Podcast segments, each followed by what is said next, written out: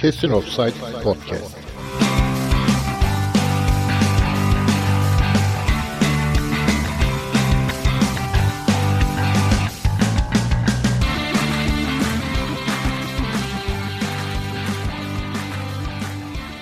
Kesin Ofsayt Podcast'in yedinci bölümüne hoş geldiniz. Ee, Serdar yine aramıza katıldı. Kart cezası bitti. Merhabalar. Ee, Kamil yine bizimle birlikte. Merhaba. Ee, bugünkü podcast'imizde bir de konuğumuz var. Ee, Fenerbahçeli olan dostların çoğunun tanıdığını düşünüyorum. Fenerlist yıllarında tanışmıştım ben de ve tanışmaktan büyük onur duyduğum, büyük keyif aldığım benim sevgili Murat Dural bizimle. Çok teşekkürler, merhaba. Benim için de büyük onur. Murat iyi bir Fenerbahçeli, iyi bir yazar, arkeolog, eski arkeolog, şu anda bir takım nedenlerle yapmıyor, onu açıklar belki. En son da Lefter Küçük Andonyadis üzerine bir kitapcık mı diyelim, biraz ufak gerçi evet, ama evet. bir ne diyoruz buna, kitap deneme mi diyorsun sen öyle bir ee, daha farklı yani Lefter'in hayatına biraz daha hani nacizane tabii ki asla ölçü, ölçülemez ama İslam Çupi bari ikisinin de hayatta olmadığı bir dönemde onları yad eden bir kitapçık olmasını istedim. Zaten bu, bu seri gerekli kitaplar Dedalus yayınlarının bir alt kolu olarak çıkıyor ve işte Stephen Zweig çıktı. Ursula Le Guin çıktı Seren Demiral'dan hmm. ve devam edecek. Fenerbahçe'nin o bahsettiğim isimler.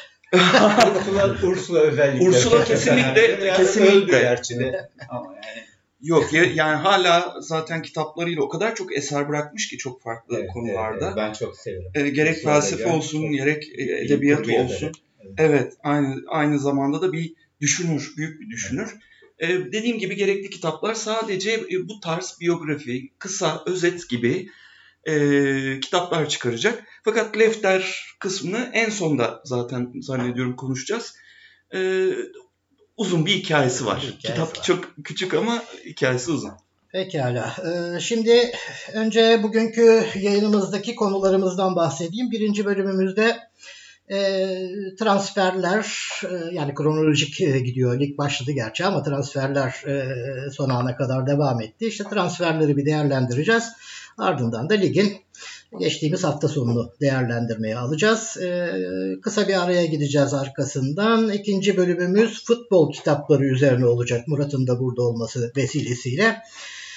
Genel futbol kitapları hakkında, hatta spesifik aklınızda olan beğendiğiniz kitaplardan da bahsedebiliriz. Belki e, ileride hani podcast'in bir bölümünü böyle her hafta bir taneyi tanıtmaya ya da iki taneyi tanıtmaya da ayırabiliriz. Bayağı çok sayıda kitap birikmiş durumda. Eskiden evet. çok fazla yoktu ama e, sonra bir aramız daha var. E, son bölümde de artık her zamanki gibi e, Euroleague değerlendirmesi yapacağız. Şimdi yine her yayınımıza başladığımız gibi bir tezahüratla giriyoruz. Ajax taraftarının coşkulu bir tezahüratıyla sizleri baş başa bırakacağız. Hemen ardından transferler ve Süper Lig'in değerlendirmesiyle geri dönüyoruz.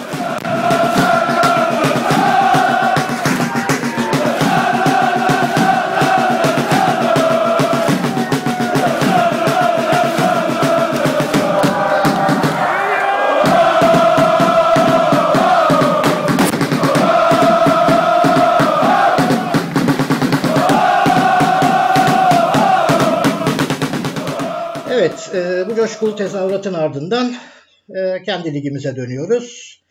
otuz bir Ocağa kadar devam etti transfer dönemi. Yani geçtiğimiz yıllarda da ara transferde hareket az çok olurdu ama bu seneki kadar hareketli bir ara transfer dönemi ben hiç hatırlamıyorum. Kimilerinin hem, sattığıyla, evet, kimilerinin de aldığıyla. Alınanlar özellikle ve üç büyüklerden. Yani bence oldukça da başarılı transferler oldu işin enteresanı. Yani isimler isimler baktığınız zaman ama takımların şeyini değerlendirmeye geçmeden önce bir takım komiklikleri belki sadece bizim ülkede olacak komedilere girelim. Ankara Gücü, Kamil de bahsetmişti daha önceki yayınlardan hani mali sorunları Başakşehir karşılaştırması yaparken. Transfer yasağı vardı. Transfer yasağı kalktı.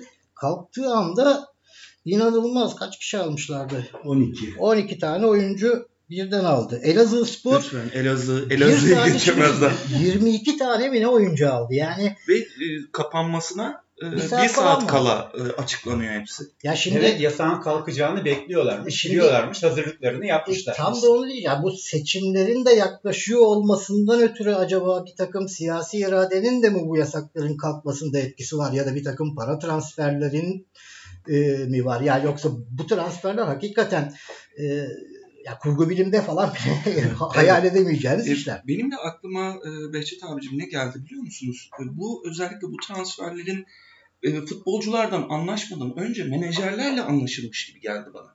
Yani yirmi böyle blok bir satın alma bu.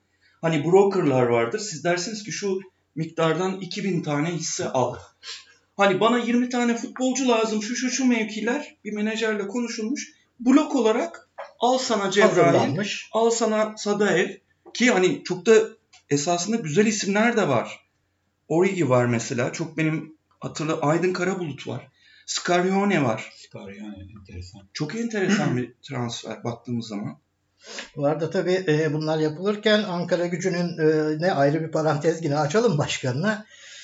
E, on beş Ağustos'ta yazılı bir açıklama yapıp Türkiye'ye karşı ekonomik bir saldırı başlatıldı diyerekten e, işte spor alanında altyapı hamlesiyle karşılık verelim derken işte yabancı futbolcu almak için milyonlarca döviz ve paramız dışarı gidiyor. Yerli oyuncu istiyoruz yolunda bir açıklama yapan Ankara Gücü'nün şu oyuncularına bakıyorum. Bir tanesi hariç bu bahsettiğimiz oyuncuların geri kalanların tamamı yabancı.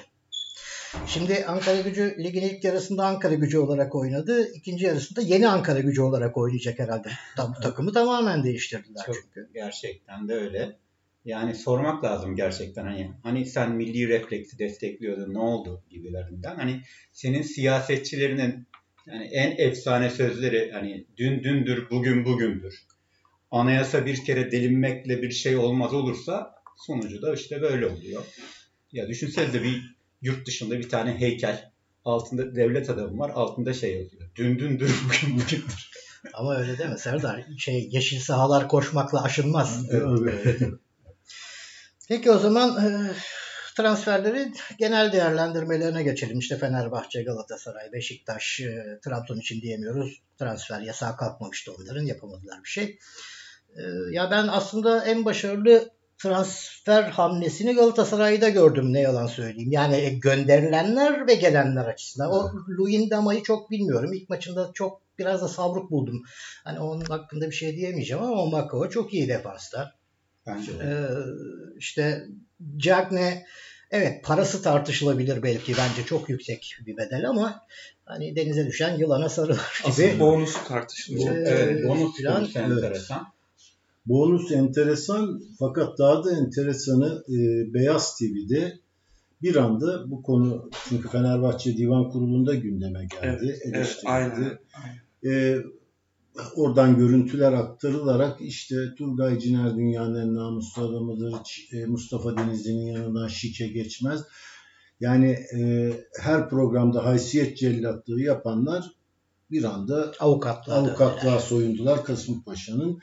Yani şu bu önemli değil. Şampiyonluk yarışı yapan iki takımın böyle bir madde koyması. E, bu arada yani bonus konusunu bilmeyen evet e, dinleyiciler varsa onu da açıklayalım. Cagne'nin transferinde on milyon e, euro muydu şeyi? Evet, on milyonun yanı sıra e, şampiyonluk durumunda Galatasaray'ın şampiyon olması halinde iki buçuk üç milyon euro mu ne da ekstra bir bonus daha e, dan bahsediliyor. Yani şimdi Galatasaray şampiyonluk yarışındaki bir takım ve Kasımpaşa'yla da maçları var. Şimdi Kasımpaşa bu üç milyonu da alsın diye Galatasaray'ın şampiyonluğunu ister mi istemez mi?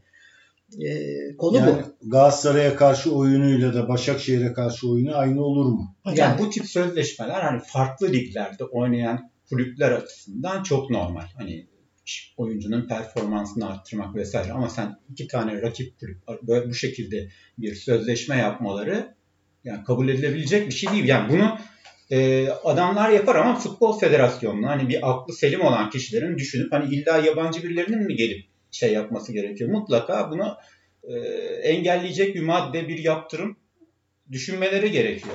Aslında işte ülkenin ne yazık ki e, futbol düzeninin içinde böyle bir sakatlık var. Çünkü aynı şekilde yine Kasımpaşa özelinde konuşursak başkanının aynı zamanda Pasolig'in e, sahibi olan bankanın da sahibi, aktif bankanın sahibinin olması başlı başına zaten e, şey, e, milyonu geçmiştir Pasolik.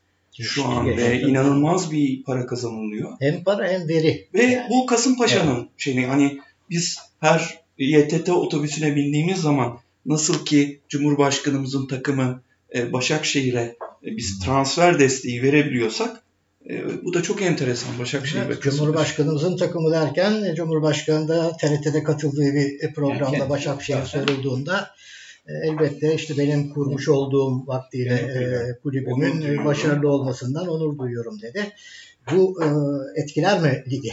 Yani orada tabii karşısında gazeteci olsa, peki bu açıklamanızdan sonra hangi hakem Başakşehir aleyhinde bir karar verebilir diye sorması gerekir. E, yani bu e, şimdi yine e, şey, takıldığım için biraz e, Beyaz T V'ye döneceğim.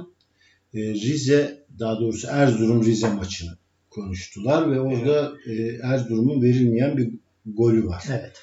Ve şimdi Ahmet Çakar, yani suçlu duruma düşmek istemiyorum ama dedi.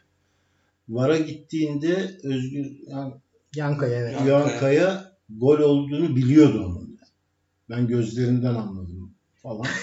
Çünkü e, gözlerinden şeyi anladım. Hemen tabii ki oraya altını çizelim. Rize şu anda ligin üçte üç galibiyet almış tek, tek takımı ve bu hafta bir tık üste atladı, Ankara Gücü altı elinde. Evet. Fenerbahçe'nin üçte üçünde Cüneyt Çakır yedi Bursa'da biliyoruz. Evet. Tabii ki.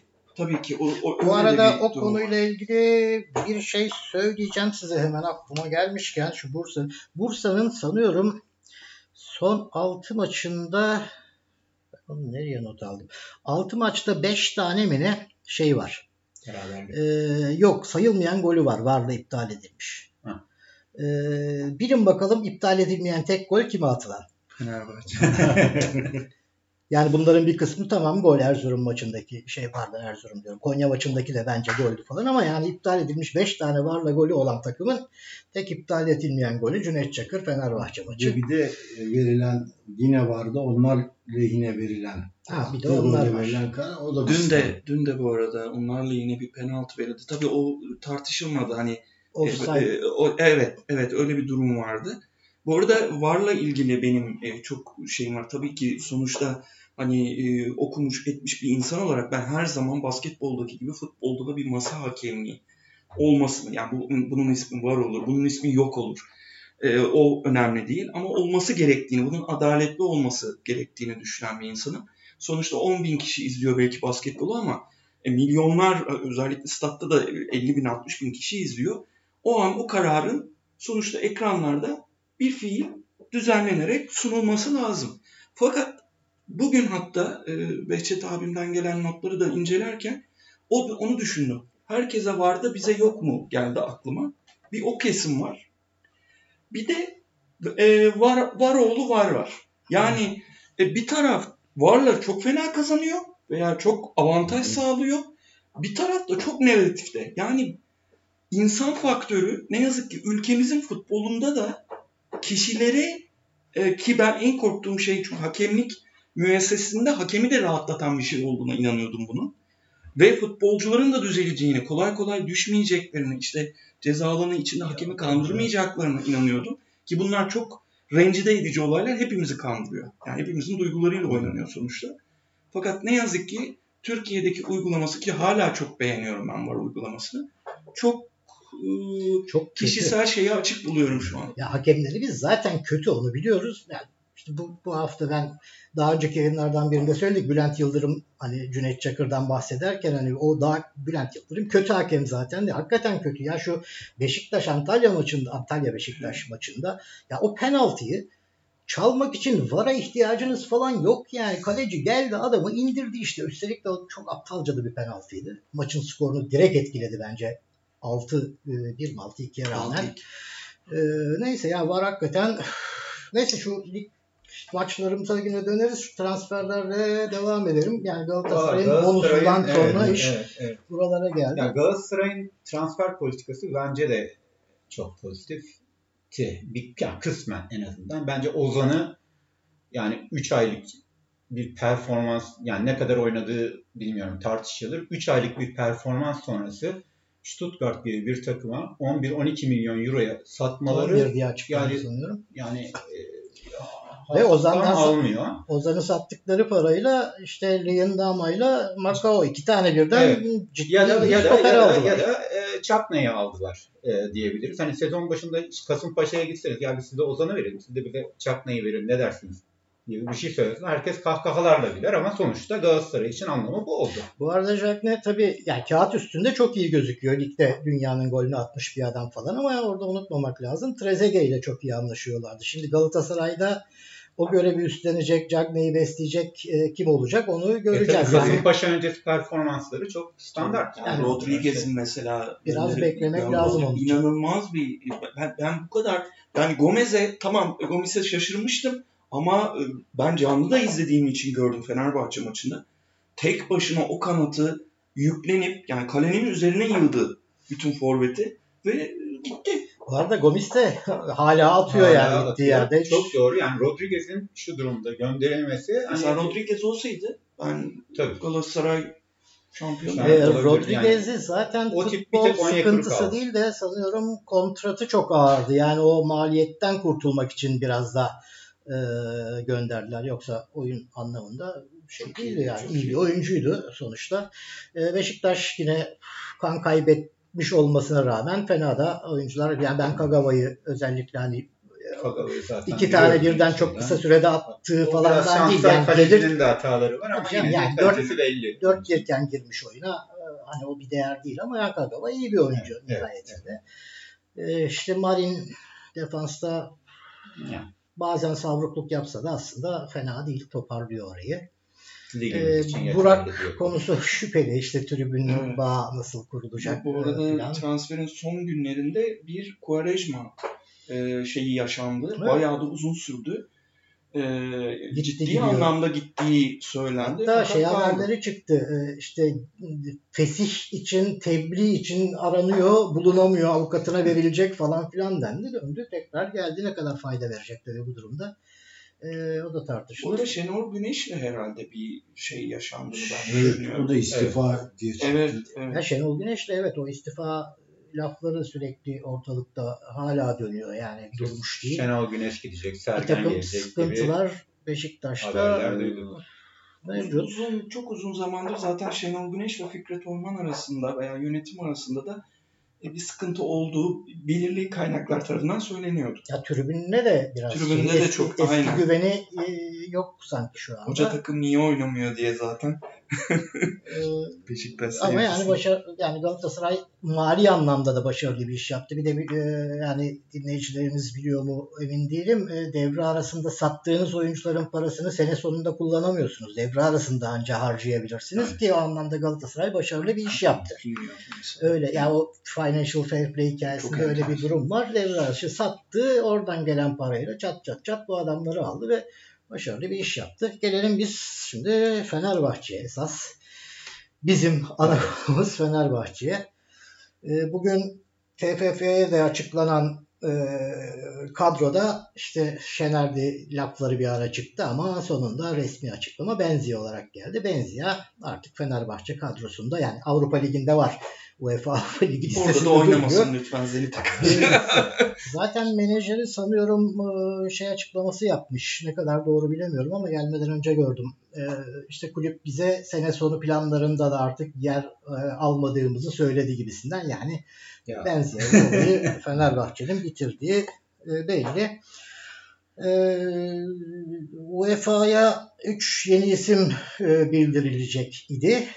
Bu isimler hani solda da olur mu diye düşünüyordu hepsi. Evet, Bahane'nin evet, performansı evet. nedeniyle ama Ersun Yanal farklı bir karar vermiş. İşte anladığım kadarıyla Tolga... bu şeyi Avrupa Kupası'nı ikinci planda düşünüyorlar asıl.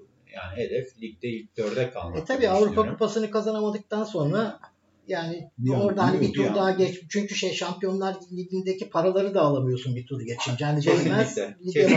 Yani Soldado'yla öyle Valbuena'nın da sanıyorum hani sözleşmelerindeki madde nedeniyle altı maç daha oynarlarsa aynı kontratla sözleşmeleri bir sene daha uzuyor. Bu nedenle şeyi e, bu haklarını ligde kullanmak istiyorlar anladığım kadarıyla. Şimdi Fenerbahçe'de işte beş oyuncu aldı. Sadık ilk gelendi zaten. Oynamaya da başladı, onu biliyoruz. Tolgay Beşiktaş'tan biraz problemli bir olaydı ama e, hani bazı dertlerine Fenerbahçe'nin çare olabilecek deniyor. Serdar Aziz yine Galatasaray'la sıkıntılı biraz geldi. İyi bir oyuncu ama sakatlık sorunları çok sık yaşayan Tol- biri. Aynen Tolga gibi. Yani evet. Çünkü Tolga da çok iyi bir oyuncu Galatasaray döneminde. Aynen işte Moses e, kiralık geldi ki gelir gelmez hani şey denir ya o gelen oyuncu için işte uyum süreci takımı ya futbolu bilen adamın öyle bir derdi yok işte çıkıyor oynuyor. Ya Moses bence bu Fenerbahçe'nin bu iki bin altı iki bin on döneminin oyuncusu. Yani Abiyah, Anelka. Anelka zaten yani direkt o, Anelka. O, yani o, o, o zamanın oyuncusu. O zamanın kadrosunda olması ya gerekiyormuş. Abi, ya adam enteresan yani bak Fenerbahçe'nin en büyük sıkıntısı yıllardır top. Ya Benzia da mesela bunu çok yapıyordu. Yani çok şu şey Göztepe maçını ya topu alıyor. Dönüyor geride bir arkadaşına veriyor. Yanındaki bile değil. Geridekine. Yani Moses nasıl bir şey? Adam sağ sol diye bir kavram yok. Topu Hiç. aldı mı direkt kaleye dönüyor. Yani aç bırakmışlar gole falan gibi böyle değişik bir şekilde saldırıyor adam. Ee, bir de Zayt okunuşu Zayt yani yazılışı biraz kafa karıştırıcıydı ama oyuncunun kendi ağzından da videolarını dinledik. Zayt şeklinde okunuyormuş. Ya, en ufak bir fikrim yok açık söyleyeyim. Fakat niyeyse çok umutluyum ben o adamdan. Ee, bir de çok övüldü. Çok yani övüldü. İnsanlar yani çok övüyorlar. İtalya Ligi'ni takip edenler. Yaşının çok genç olması çok artı diyorlar. Ee, enteresan ben de merakla bekliyorum. Yani Fenerbahçe'nin çünkü sıkıntı çektiği o oyun aklını e, emanet edilecek kişi. Yani Benzia da o yüzden zaten herhalde kadroya yazılmadı. Çünkü o görevi e, Zayt üstleniyor. Salih'in de bol servisini Empoli'ye böylece vermiş oldu. Yani evet. Fiyat olarak da evet. Rakam olarak da şey yapmadı. Evet. Diğer bu transferler için neler dersiniz? Şimdi özellikle benim burada bir altını çizeceğim bir isim var. Daha doğrusu şöyle diyeyim. E, bence Fenerbahçe aslında sene başı transferlerini senenin ortasında yaptı. Şimdi bu adamların ben e, sene başında geldiğini düşünüyorum. Ki o zaman e, çok daha başka e, şeyler e, konuşabilirdik en azından. Ama tabii plan, proje, e, vizyon anlamında başka beklentiler vardı. Yine kopulmadı o şeyden. Ben mesela Sadık İnanamıyorum aile yapısıyla, eşiyle buradan yani eğer bizi dinleseler keşke çok selam söylüyorum ikisine de. Gerçekten çok koyu Fenerbahçeliler. Altını çizeceğim isim ise Dirar. Şimdi kadro dışı bırakılıp daha sonradan bu şekilde dönen ben bir Fenerbahçeli futbolcu görmedim. Ben tabii ki bu özellikle yaşadığımız ilk son maçında kaleye tek isabetli şutunu atan Benzia'ya rağmen yani e, çocuk e, bir de böyle çok moral bozucu bir e, olayın ardından bu kadar kuvvetli gelip e, Ersun Yanal'ın göz bebeği olması ve sağ kanada ambargoya alması müthiş bir. Dirar sayesinde İsla da iki tık yukarı zıpladı. İsla inanılmaz. Kesinlikle yani benim de söyleyeceğim o yani Dirar'la İsla La sağ taraf tamam çok iyi işlemeye başladı. Ama sol kanatta şimdi sıkıntımız yani. İsta'da da zaten müthiş bir çıkış var. Zaten Ersun Hoca bu beklerin e, beklere level atlatmasıyla çok evet. e, meşhur. Çok şey daha evvelden de hatırlarsınız hani Caner işte tabii, sola çıkmış Caner sol bek mi ne olacak tabii. Nerede daha iyi oynuyor derken evet bir anda Ersun Yanal'ın geldiği zaman Türkiye'nin en iyi sol beki haline geldi. Yani şeyi hatırlıyorum. Ceza sahasının sol köşesinin daha artık içeri içerisinde yayda yaydan attığı bir gol vardı böyle doksana doğru. Kayseri. Sol ayağıyla o kadar baskı kurulmuş ki artık iyice şey sıkışmış karşı takım ve Caner oralara girip oralardan gol buluyordu filan yani o dönemler. Bir de Caner'de şunu keşfetmişti. Yani topla çıkan değil, topla buluştuğunda etkili olan. Çok çok doğru. Sivri. Sibre. Aynen. Şimdi tabii sağda şöyle bir sıkıntı yani tatlı bir sıkıntı belki olacak. Moses de aslen sağ kanadı aynen. Kullanan bir abi. Şimdi Dirar ve Isla bu kadar iyiyken Moses'e ayrı bir rol mü biçecek? Yani sırf sağ kanat oyuncusu değil. Ortada da oynuyor yani ortaya da kat edebiliyor. İçeriye kat edebiliyor falan da.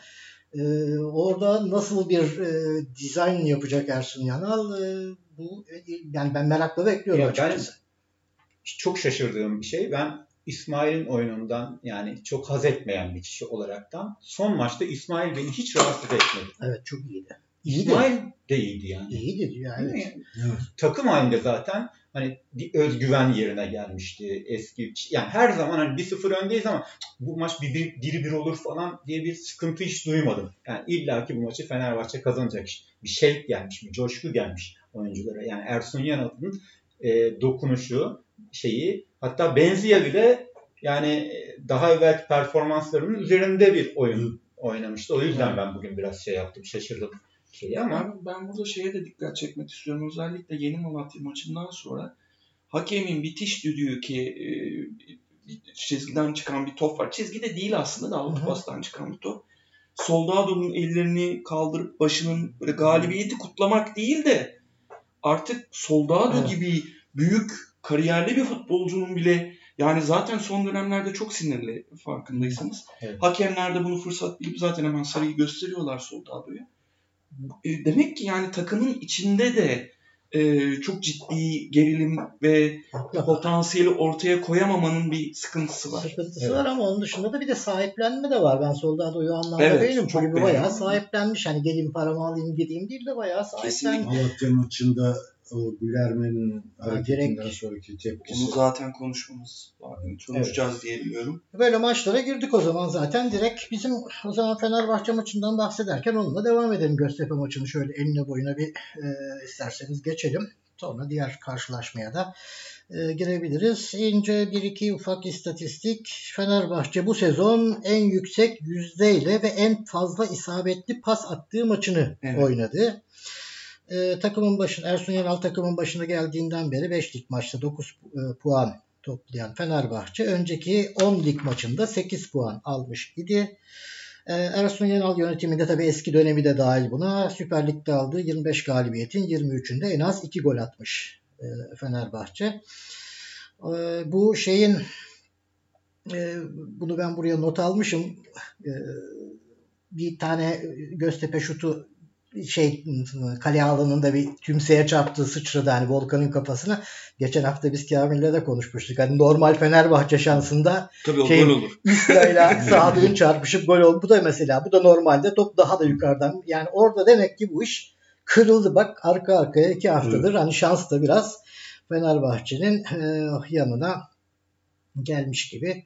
Yani şu Jerome'un yaptığı kırmızı kart bir de ondan sonra ne yaptım ben havasında. Yani çocuğun ha, ayağını kırıyordu evet, ya. Ayıp ayıp evet, yani. Evet. Bir... Ya hep Fenerbahçe ee, maçlarında mı çıkacak? Geçen hafta Gilerme, bu hafta işte bu falan. Ya yani? Ben Jerome yaptığı tabii çok ağır bir şey ama özellikle yani geçen teknik hafta ben yoktum.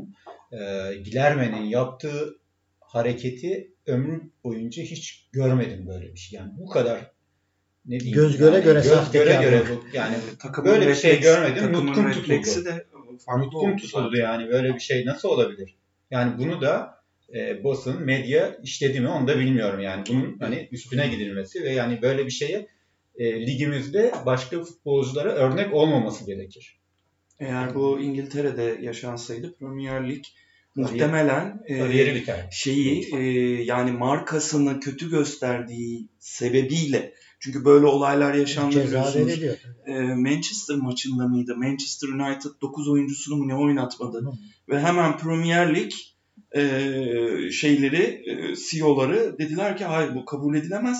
Burası bir gösteri sanatıdır, şovdur e, ve bu, bu, biz bunu doğru bulmuyoruz. O zaman oynamasın oyuncu zaten yani bunları oynayamıyorsa diye. Neyse Fenerbahçe o zaman arka arkaya iki tane galibiyetle ki buna Bursa maçı da aslında her ne kadar ikinci yarısında kötü oynamış dahi olsa hakem hatası olmasa son dakika golü e, yani üçte üçle başlayabilecekti. E, neyse yani bu da iyi yine yukarılara doğru tırmanıyor işte on ikinci sıraya kadar geldi. yirmi üç hafta e, ilk hedef herhalde. Yani, ki evet. bu hafta da Kayseri deplasmanına gidecek. Ben bu hafta elimden geldiğince bütün maçları izlemeye çalıştım. Bir Rize Erzurum maçını izleyememiştim. Onu da işte özetlerinden baktım. Kayseri maçını seyrettim mesela. Yani Kayseri hakikaten kötü takım. Yani evet. sürekli berabere kalıyor Hikmet Karaman'la. Şimdi beş maçtır mı ne berabere kalarak falan geliyorlar ama yani kesin şansı yeni Malatya Spor'un o maçı güle oynaya alması lazım idi. Olmadı bir türlü gol işini beceremediler falan filan. Ya hakikaten kötü bir takım. Ha, Fenerbahçe'ye karşı aynı mantıkla mı çıkacak, farklı bir motivasyonla mı çıkacaklar? Tabii o ayrı bir soru ama. Ama eski Fenerbahçe olmadığı için yani ben takıma güveniyorum. Fenerbahçe kendi oyununu oynadığı zaman Kayseri'yi ben geçeceğini düşünüyorum. Arka arkaya galibiyetler de işte takımın güvenini tazeliyor. Yukarıya doğru bir çıkış olacak. Ondan sonraki haftada evet. Çok önemli bir Zenit maçı evinde ve evet. Sonra yine evinde Konya cumartesi Konya. Günü. Bu arada tabii bütün maçları da hafta içi oynamamız Ee, özellikle son evet. dönemde çok enteresan. Yalnız hafta içi diyorsun, seyirci rekorunu yine tabii yine Hepsini geçerek. Yani geçen gün birileri e, Twitter'da şey yazmış. İşte Perşembe günü sabaha karşı üçe koysanız da bir şey deneyeceğiz falan diye. Yani bu, bu, bu hakikaten bir e, garip durum. Pekala e, şimdi o zaman sırayla gideyim. Trabzon Ankara Gücü maçı bilmiyorum izleyeniniz oldu mu? Ben e, bayağı büyük bir kısmını izledim. Evet. Yani evet Ankara Gücü bir sürü oyuncu değişikliğiyle biraz daha değişik bir takım olmuş ama yani Trabzon yani Trabzon'un o maçı kazanması normalde bir sonuçtu. Bir tane golü var Ankara Gücü'nün verilmeyen el. Ee, çok tartışma yarattı.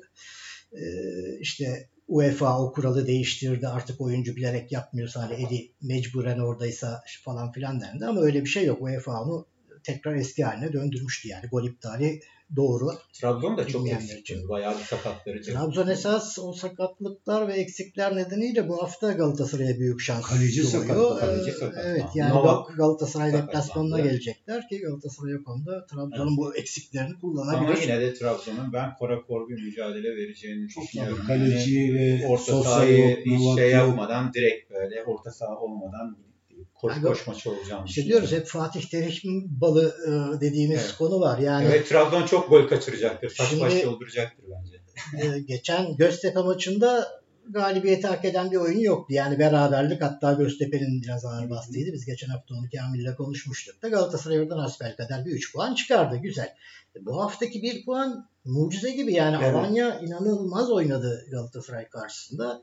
Ama işte Alanya'nın o oyuncularının kendilerini gösterme sevdaları, hani ben atayım, ben vurayım son şeyi diye arkadaşlarını düşünmemeleri, fark yapmalarını, arayı açmalarını, galibiyeti almalarını biraz engellemiş oldu. Sergen Yalçın hakikaten güzel takım kurmuş.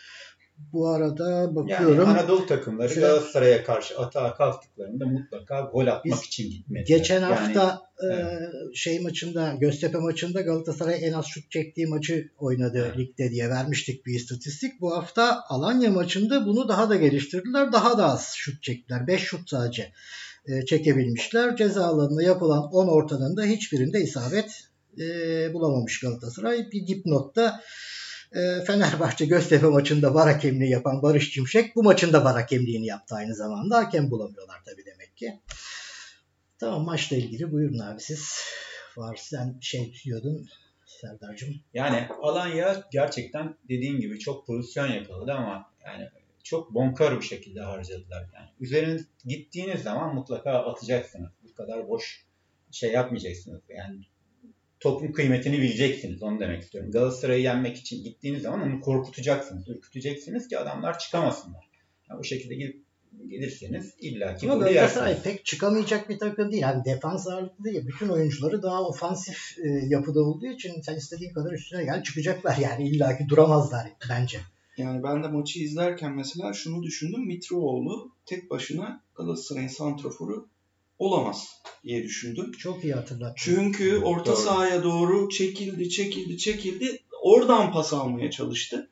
Nereden biliyorum? Bir dönemde Fenerbahçe'nin durmadan işte o Süleyman'ın veya Fürey'in evet. durmadan orta sahanın içine girip e, pas trafiği yapıp ileri doğru koşma e, şeyi. Ama Mitroğlu işte onu da açıkta yani Çatne o yani kontra topçusu gibi geliyor her zaman bana. Ve Fenerbahçe maçında ben hmm. özellikle Fenerbahçe Kasımpaşa maçında şunu görmüştüm. Sahaya çıktı takım ve ben şöyle de dedim. Aman Allah'ım Kasımpaşa ne kadar atletik bir takım. Boy, poz ve o Cagney'in e, her pozisyonda o vücudunu koyarak adamlar çarpıp düşüyorlar yani. Öyle bir e, atletik bir şeyi var. Ve e, bakalım yani Galatasaray'ın böyle sürkü, sürküle ettiği maçlarda ancak sanki görebilecekmişiz gibi geliyor. Akhisar Başakşehir beklendiği gibi oldu. Yani tüy sikletle ağır siklet maçı gibiydi. Yani Başakşehir kendini çok sıkmadı bile hatta maç boyu. rahat rahat kazandı. Zaten Edin Bisçe gibi bir oyuncunuz varsa. Ya onu hakikaten bunca zamandır üç büyüklerden herhangi birinin biz, biz çok istedik. Çok istedik. Yani ama hakikaten yani. Çok iyi adam. Yani çok iyi bu. Bayağı bir alıyor götürüyor. Başakşehir farkı da sekize çıkartmış oldu. Ee, çok da gol de kaçırdı. Yani Robinho'yla bir şeyle. Tabii bu arada Robinho e, ara transferde gelir gelmez oynayıp gole katkı yapan, oyunu çeşitlendiren. Tabii bir de arka tarafta Arda da var yani. Hani Arda da toparladı bayağı. Arda da toparladı. İşte sonradan giren Dembaba'ya bayağı etkili olacak belli. Adebayor, Dembaba artık ben... Başakşehir hakikaten. Ha bu arada şeyi konuş. Kaleci Mert çok iyi olmuş. Fenerbahçe'nin en büyük derdi santrafordu ve o transfer gerçekleşmedi. Evet. Şimdi bu esasında en önemli şeylerden biri, olaylardan biri. Adebayor ismi çok geçti. Evet bir ara evet. Ben de hani ümitlendim aslında. İyi bir Adebayor, çok iyi bir golcü çünkü. Ya evet. Ya olmadı. Bunlar da devam edecek. Haftanın en ilginç maçlarından biri de Antalya Beşiktaş'tı. Yani son haftaların formsuz iki takımı diyeceğim. İkisinde de sıkıntılar vardı.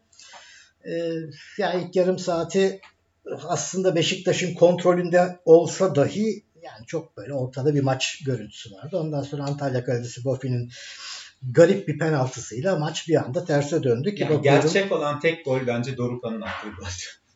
Yani işte ilk otuz dakikada Beşiktaş'ın sadece bir şutu varken o penaltı pozisyonundan sonra on üç şut olmuş. Maçta işte zaten altı ikiye geldi. Antalya Spor, ya şimdi komik gelecek size belki şu anki sıralama için ama hani düşme hattındaki takımlar, işte Ankara Gücü çok sıkıntılı diyoruz. Yeni Ankara Gücü ne yapacak belli değil. Akhisar zaten kötü yani büyük ihtimal bir numaralı düşme adayı şu anda. İşte Erzurum var oralarda. Rize biraz sıyrıldı. Şu bu Kayseri yine sıkıntılı derken ben Antalya'nın da üç beş hafta sonra o potalara gelebileceğini düşünüyorum. Yani ilk hafta, yani ilk yarısında sezonun çok başarılı giderken inanılmaz bir şekilde dağılmış haldeler ki e, Tarık Çam'da dağıldılar. Bir de arka arkaya bayağı zor maçları geliyor şimdi onların. Bilmiyorum ne olacak bu altı tanenin üzerinden nasıl e, toparlayabilecekler. Beşiktaş'ta bu altı gol çok da şey yapmasın yani yanıltmasın. Öyle altı gollük bir maç değildi nihayetinde bu.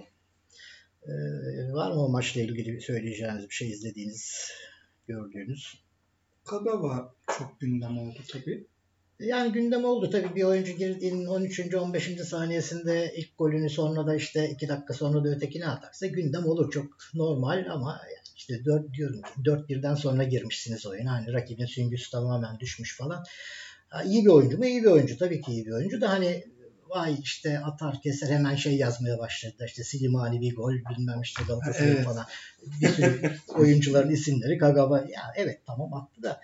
Bu kadar da olayı ajite etmek. Bana iki olayı anımsattı. Biri yani girip gol atmasından dolayı e, Rıdvan'ın sakatlıktan dönünce İzmir'de toplayıp buluşmasında Karşıyaka'ya attığı evet. Golü anımsattı. Bir de Beşiktaş'ın yıllar önce bir e, ismi Türk gibi olsa da Finlandiyalı olan yanlış hatırlamıyorsam İsmail Atik transferi vardı. Ve ilk Finlandiya'da maçın, evet, ilk maçında artık böyle hani top bir ara bir çarptı ona çarptı o çizginin üzerindeydi. Bu da geldi vurdu golü attı. İşte büyük golcü geldi şöyle geldi böyle geldi bir daha gol yok. e, düşme hattını ilgilendiren önemli, önemli maç Erzurum Rize maçı. Büyük hakem tartışmaları e, nihayetinde Rize Spor kazandı. Erzurum'da geçen hafta Beşiktaş'tan İstanbul'da aldığı bir puan boşa çıkmış oldu. Yani hiçbir işlerine yaramamış oldu. Ben dediğim gibi özetleri izledim. İşte bir tane verilmeyen golü var Erzurum'un. Ee, onun dışında garip hakem evet düdükler olmuş ama özetlerden ne kadar anlaşılır bilemiyorum ama Erzurum cephesinin bayağı bir veryansını vardı. Siz izleyebildiniz mi maçı bilmiyorum. İzledim yani e, o bölüm bölüm izledim. Fakat e, şimdi Erzurum direniyor.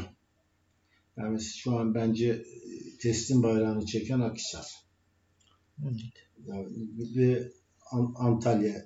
Ya aslında evet, Akhisar Başakşehir karşısında tüm siklet gibi görünmesine karşın e, dikkat ettiniz mi? Yani doksanıncı dakika olmasına rağmen saldırmaya, bir şeyler yapmaya devam ediyordu. Hani oradan ben hani belki... Ya işte Tüysiklet dönemin o hani niyeti iyi de yetmiyor, yetmiyor gücü yetmiyor. Yetmiyor, evet. Yani adam tamam. Başakşehir karşısında yetmez. Şimdi yani Erzurum bu hafta Başakşehir'e geliyor ki...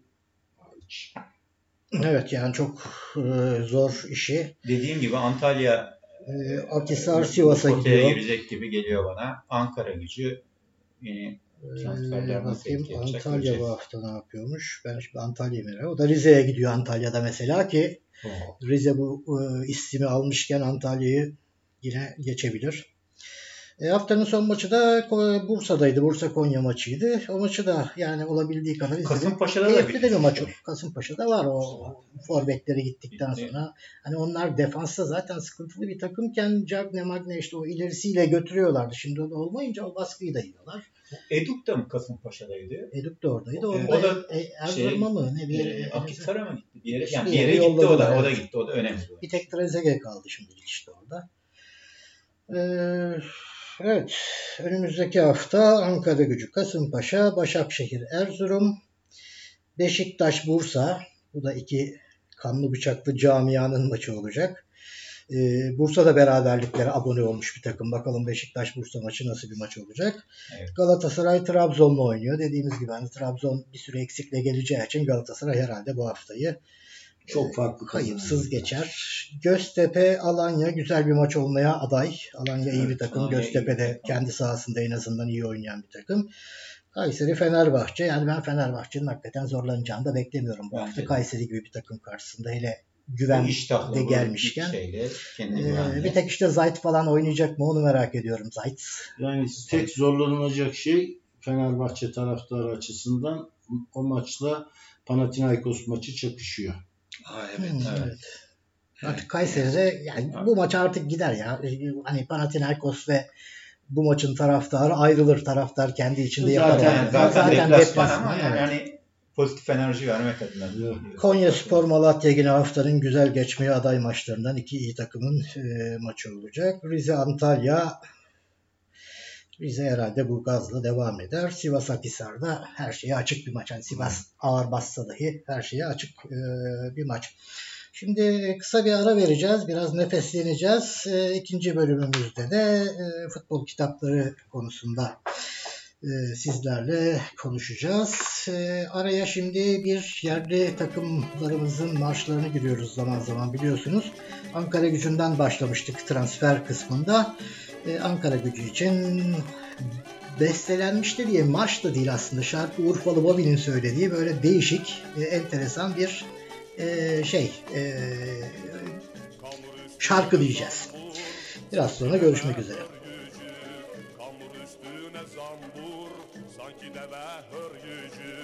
Bıraktık işi gücü, bastır Ankara gücü. Bıraktık işi gücü, bastır Ankara gücü. Bastır Ankara gücü.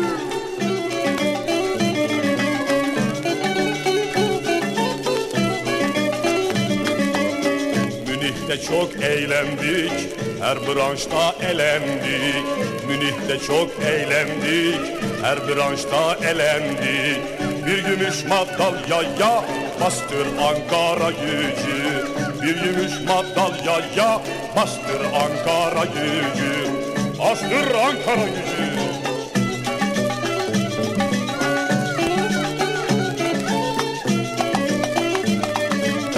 Acıdır Türk'ün gücü, alınacaktır öcü. Acıdır Türk'ün gücü, alınacaktır öcü.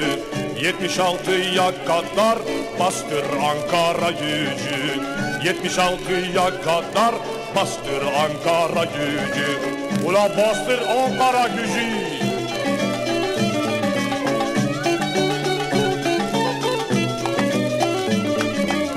T R T televizyon, istiyoruz revizyon. T R T televizyon, istiyoruz revizyon. Daha ne eziliyon, bastır Ankara gücü. Daha ne eziliyon, bastır Ankara gücü. Bastır imanım Ankara gücü.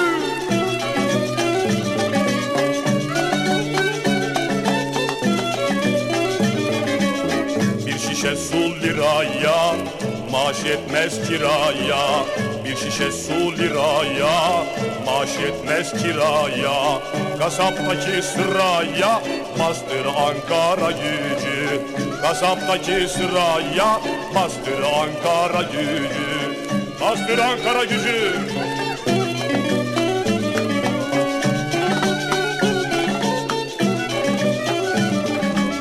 Vergi geldi her kula, fakire yetim kula. Vergi geldi her kula, fakire yetim kula. Altımızdaki çula, bastır Ankara gücü. Altımızdaki çula, bastır Ankara gücü. Bastır Ankara gücü.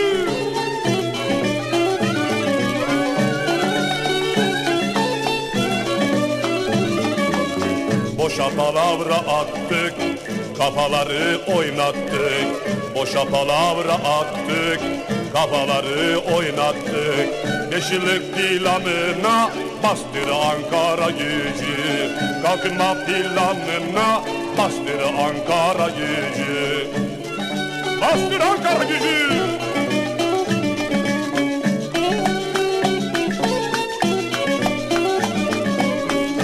Nasıl baldır bacak, kime kısmet olacak? Bu nasıl baldır bacak, kime kısmet olacak? Evet, ikinci bölümümüzde dediğimiz gibi futbol kitaplarını konuşacaktık. Ancak arada bir konuya daha değinmeden geçmeyelim dedik. Bu yabancı kısıtlamasıyla ilgili yine tartışılmaya başlandı. Hani Türkiye'de yeniden bir yabancı kısıtlaması falan diye. Ee, gerçi nasıl olacak onu da ben anlamıyorum. Yani bu cümleyi söylemeden önce aklımdayken e, gireyim. Şimdi yeni çıkan yasaya göre, değiştirilen yasaya göre e, sanıyorum işte iki yüz elli bin dolarlık mülk alan zaten vatandaş oluyor. Bir işte ya da bankada beş yüz bin dolar karşılığı bir parayı üç sene bloke ederseniz vatandaşlık alıyorsunuz. Sen neyi yasaklayacaksınız abi? Yasakladınız. Gelen oyuncuya kulüp iki yüz elli bin dolarlık evi aldı, üstüne yaptı.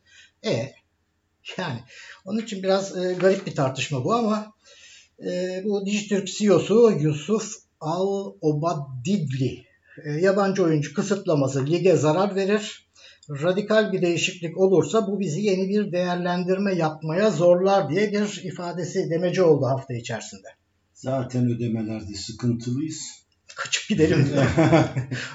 Aynen. Ben, bana da santrafor ismi gibi geldi. Acaba Obadiddi. Tam bir Kasımpaşa santraforu. Çakne'nin yerine. Evet. E, gelelim kitaplara. Şimdi yani Türkiye'de bir aralar futbol üzerine kitap, hani olan ilgi, insanların futbola ilgisi kadar fazla değildi. Gerçekten az sayıda çıkıyordu vakti zamanında. Benim hatır, yani şeyler vardır tabii ki, tarih kitapları, yani futbolla ilgili ya da işte ne bileyim bazı oyuncularla ilgili falan eskilerden, ama daha böyle kapsamlı, işin sosyolojisine de giren Can Kozanoğlu'nun Bu Maçı Alacağız yok. Kitabı vardı ki şu anda baskısı yok herhalde, yani kitapçılarda bulmanız zor ama nadir kitap gibi, nadir kitaplar, e, sahaflar. Yani oradan da meraklıların bulabileceği. Ama yani okumamış olan, edinmemiş olan herkese tavsiyemdir. Yani bir kere çok keyifli bir dili var. Çok evet. Mizahi bir yaklaşımı var.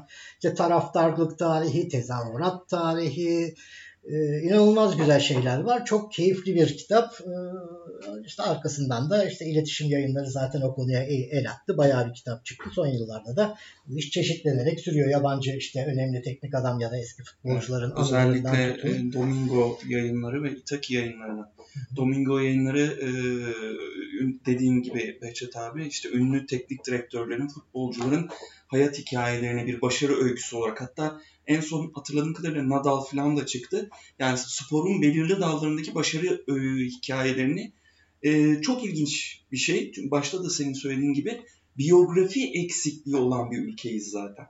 Yani insanların hayatlarını olduğu gibi okuyup bilgi toplumu yerine daha çok kulaktan duymayı okuma, benimsemiş bir e, okuma alışkanlığı da şey. Sıkıntılı. Bir de bunun yanında İtaki yayınlarının e, futbol kitapları. E, özellikle tribüne yönelik, işte e, Borussia Dortmund'un e, tribünü üzerine. E, Borussia e, Dortmund demişken pardon lafını böleceğim. Bir tane şey vardı. E, geçtiğimiz sene ben edinebilmiştim, okuduğum bir kitap.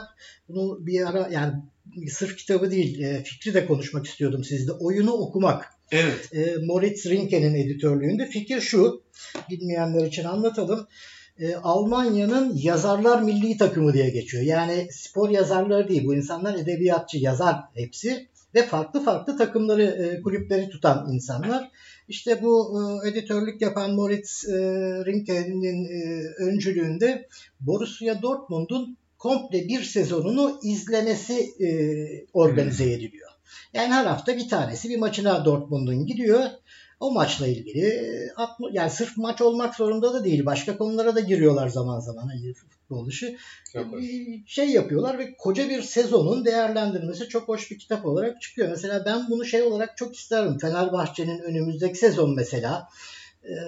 İşte hangi takımı tuttuğu fark etmiyor. Yazarlar, gazeteciler de olabilir ama spor gazetecisi değil mümkünse. Hani Ee, hani saygı duyulan ne kadar kaldıysa artık eski gazetecilerden veya yazarlardan.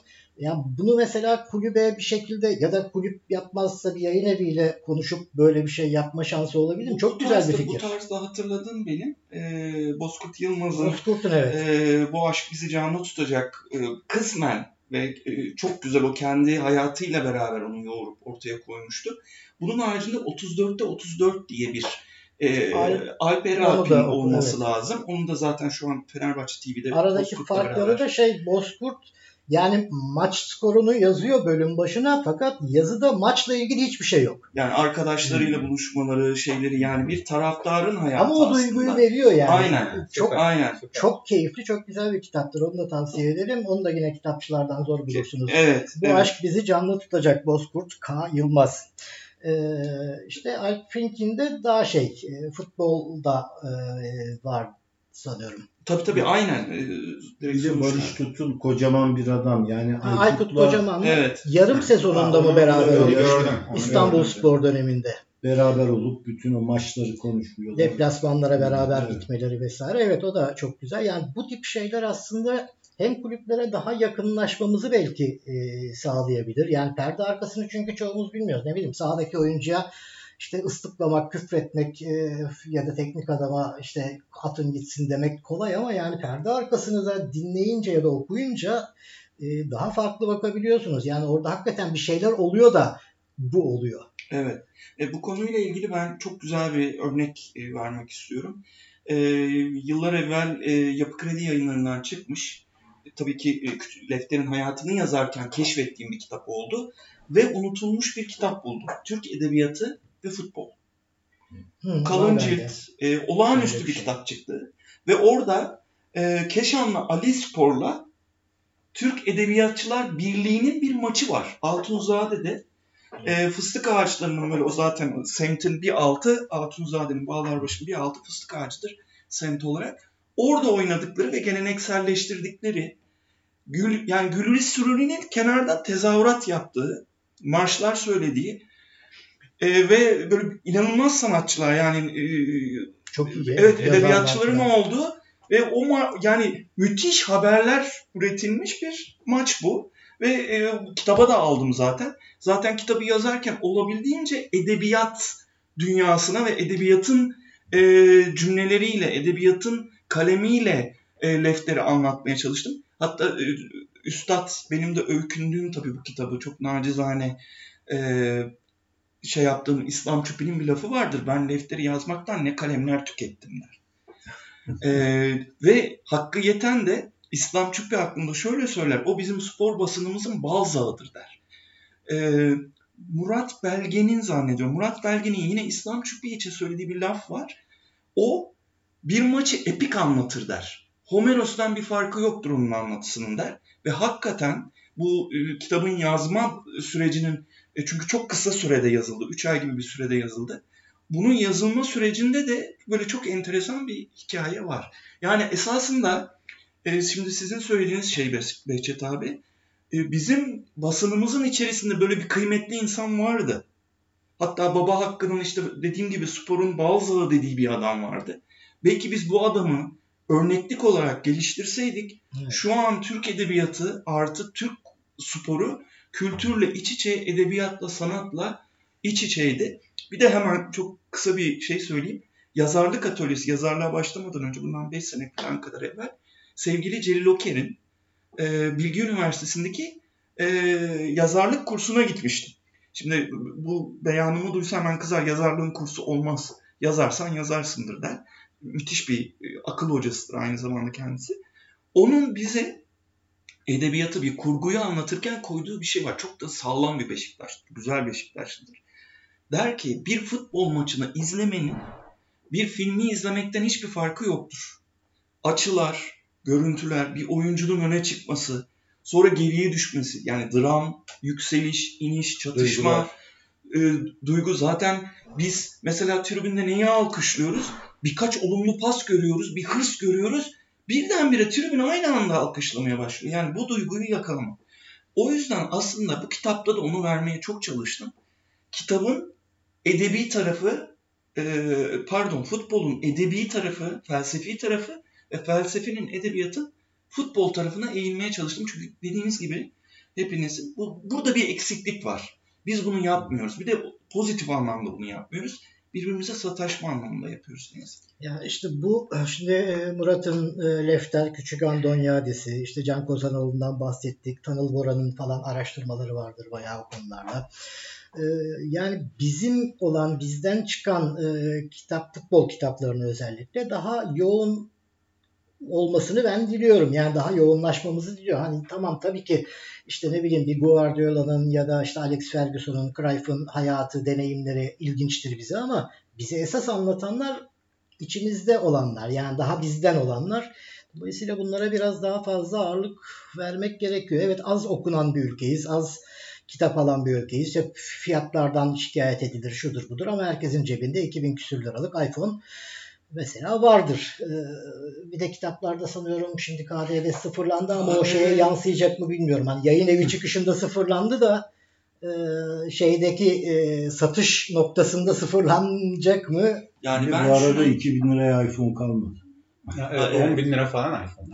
Ben geçmişte kalmışım. Yıllardır değişti. Yani iPhone'da ilk telefonum ayrı konu da. Ben, ben ideal telefonuma kavuştuğum için altı S. E, o yüzden bu telefonu da e, bırakmayı düşünmüyorum. E, e, şöyle bir durum var. Şimdi yayıncı her yerde olduğu gibi yayın e, piyasasında çok iyi idealist düşüncedeki emekçiler var.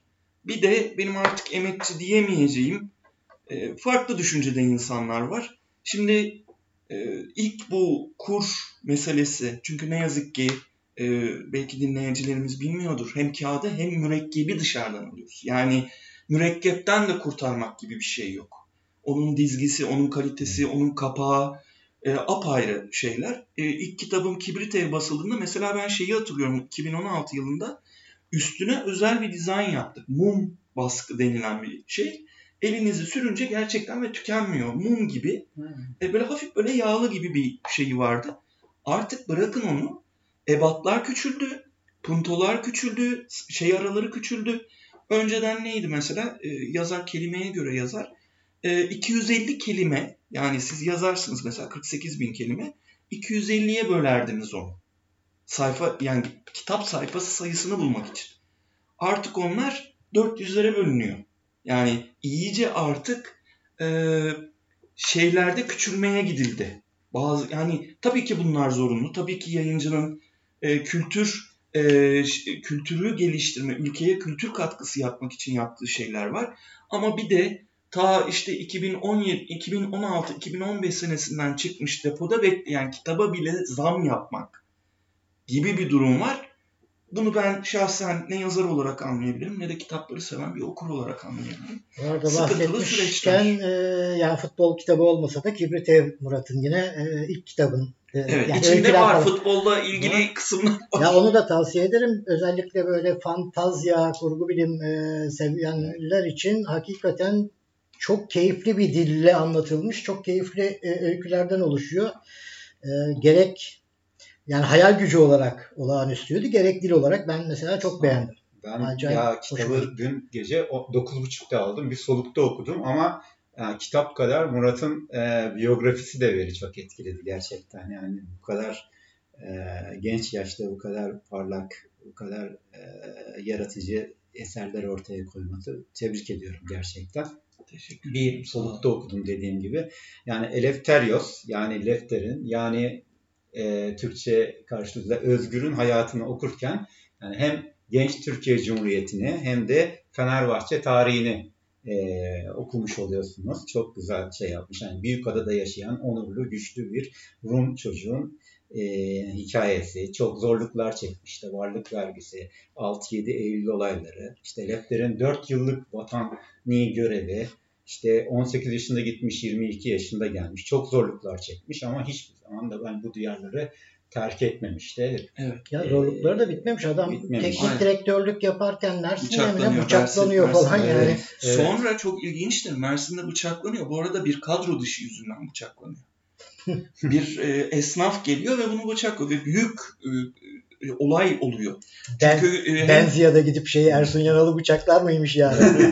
Bilmiyorum yani, kadroda ya da teşekkür de edebilir artık, abdestini sahada almayacak çünkü. Yani onun çok da evet, evet, evet, gösterge. Evet, konuştuk biz e, bu, bu, bunun bir e, tamam bu bir şov. E, evet, hepimiz çok seviyoruz takımlarımızı. Sahada bizi temsil eden futbolcularımıza çok büyük aidiyet ve sevgi duyuyoruz. Ama bazı şeylerin, mesela ben Sov'u çok aşırı seven bir insanım. Evet. Ama işte Sov, Sov mesela bunun pazarlamasına hiç yanaşmadı. Sov kendi inancına göre gol sevincini yaşıyordu. Evet. Biz veya da bir, bazı gruplar buna e, özellikle çok iltimas ediyorlardı. Ama e, bir futbolcunun e, formasını giydiği takımın değerlerini yüceltmesi, ki Sov mesela böyle bir evet. adamdı. E, çok güzel çalışan, e, hala da Fenerbahçe'nin peşinde olan bir insan. Ee, o yüzden yani birazcık daha şey, bu konularda ben hassas olmaları gerekiyor. Evet, yani. Evet. Evet. Çok labali lakayttı zaten. Saha içi görüntüsü de öyleydi çok, aslında. Evet, çok enteri, ilgime çekti benim. Çünkü biz bunu hani ne zaman yaşadık? Hakan Şükür'ün özellikle milli kamplarda ve Galatasaray'ın oynadığı maçlardaki oruç e, meseleleriyle, ki hani kendi kişisel şeyidir, ona da hani kimse karışamaz. Ama bu, bu bile e, farklı noktalara çekilmişti. Ben, ben hani onu daha çok Budizm'e falan da şey, hani böyle dünyayı hiç şey yapmayan, artık böyle çok çiçek çocuklar gibi hiç, hiçbir şey umurunda olmayan bir görüntü veriyordu bana, benim bakış açımdan. Bu kitaba tekrar dönersek, hani kitapta yani bu Lefter'in hayatı dedik ama beni e, en çok e, etkileyen, benim için de çok önemli olan hani E, Kanarya simgesiyle ilgili olan tespitler var kitapta. Bu e, özellikle işte Kanarya sembolü bir güç değil, bir fikrin, bir duruşun, karakterin kudretiyle e, donanmıştır. E, gücünü sembolünden değil Fenerbahçe, insaniyetinden, onurlu mücadelesinden, karanlığa fener olup göğüs geren her zaman direnişinden alır. Yani bu gibi söylemler hani e, bugün hani farklı simge arayışları içinde bulunanlara da duyurmak gerekiyor bence. Bunu bu e-spor ve e-sporun başındaki arkadaş e, sosyal evet. medya hesaplarıyla o boğayı zırt pırt bir test ettiriyor evet. ama Fenerbahçe Kanarya'dır. Kanarya kalacaktır evet. inşallah. Gerçekten. Tabii kalemine, yani eğer eline, zaten böyle bir sağlık. tartışmanın içine girersek, ben çok açık tarafımı belli edeyim. Ben Deniz Feneri e, tarafındayım o zaman. Çünkü benim yasak ilk yasaklanma sebebim E, ve gerek İttihat ve Terakki olsun e, ve bu tip e, milli ve kurtuluşa yönelik e, kurulmuşlar olsun. E, yani şeyi anlayamıyorum zaten. Yani insan, bu, bu zaten Twitter tartışması. Evet, evet. Artık e, sosyal medyalarında e, böyle e, kendi kişilikleri, karakterleri oturmaya başladı. Mesela bunu Twitter haricinde başka bir yerde bunun lansmanını göremezsiniz. Bunun tartışması bile oluşmaz. Ama E, timeline dediğimiz şey sonsuza doğru gitmeye başladı. Ben yetmiş bin tane tweet atmışım. Yani hatırlamıyorum bile. Orası bir muhabbet, e, bir konuyu kısa tartışma ama insanların birbirine artık kanlı, bıçaklı, küfürlü, e, o inanılmaz şeyler. Bugün işte biraz önce bahsettik. E, Şener e, şeye alınmadı. E, T F, yani Süper Lig'deki kadroya alınmadı. Hemen bölündü. Hemen bölünüp o konu üzerine bir karmaşa. Bir de mesela Galatasaray'da bunu aman der mesela Galatasaray taraftarı. Gerçekten, çünkü bizden Rodriguez gitse, Gomis gitse, biz şimdi ne Fatih Terim kalmıştı bizde olsa, yani ne başkan kalmıştı, ne bir şey kalmıştı. Böyle bir kaosun, kaostan beslenen o, o bulutlardan beslenen ve hani güneşli günler yakın diye beste söylememizin sebebi bu belki de. O kadar çok kaos üretiyoruz ki kendi içimizde. E, ne yazık ki güneşi göremiyoruz. Evet. Var mı kitaplar hakkında? Yani evet, o kadar çok şey, kitap var ki hepsini burada aa, konuşabilmemiz. Bundan sonraki haftalarda. Evet, şey yapalım. Bir de e, bizim ya podcast'imiz için bir site de açtık. kesin ofsayt nokta com. Bu bölümü oraya da e, ekleyeceğim. Ee, ve burada bahsettiğimiz kitapları kaçıran varsa ya da işte telaffuz, o anda işte ses kalitesi vesaireyle anlamayanlar, ben hepsinin e, isimlerini ve hatta linklerini mümkün olduğunca e, siteye de ekleyeceğim. E, bu kitapların linklerini, bilgilerini de e, kesin ofsayt nokta com sitesinden e, alabilirsiniz. İletişim adresimiz de kesin ofsayt at gmail nokta com ya da Twitter'dan at kesin ofsayt. Yani sorular, görüşler, öneriler, fikirlerinizi de bu adreslerden bize gönderebilirsiniz. Benim şimdi aklıma Tabii. çok ilginç bir kitap geldi.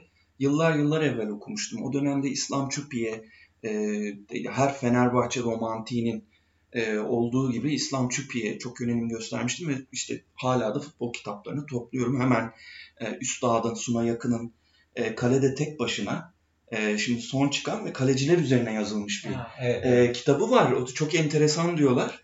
Ee, çok merak ediyorum. Zaten o biliyorsunuz sağlam Trabzonludur ama futbol kültürü ve zaten edebiyat ve sosyal kültür üzerine çok çalışmaları var kendisine. O ilginç bir kitap. Ee, bir diğer kitap ise e, çok ünlü bir aslında kişinin, edebiyat sarrafının Futbol Ateşi isimli Arsenal taraftarı. Nick Hornby. Nick Hornby'nin Hornby. Yaşa. Yaşa Behçet abi. Nick Hornby Arsenal. Çok büyük, önemli bir şeydir ve Arsenal'in hatta Arsene Wenger'e kadar gelen kısmı. Böyle durmadan başarısız olan dönem.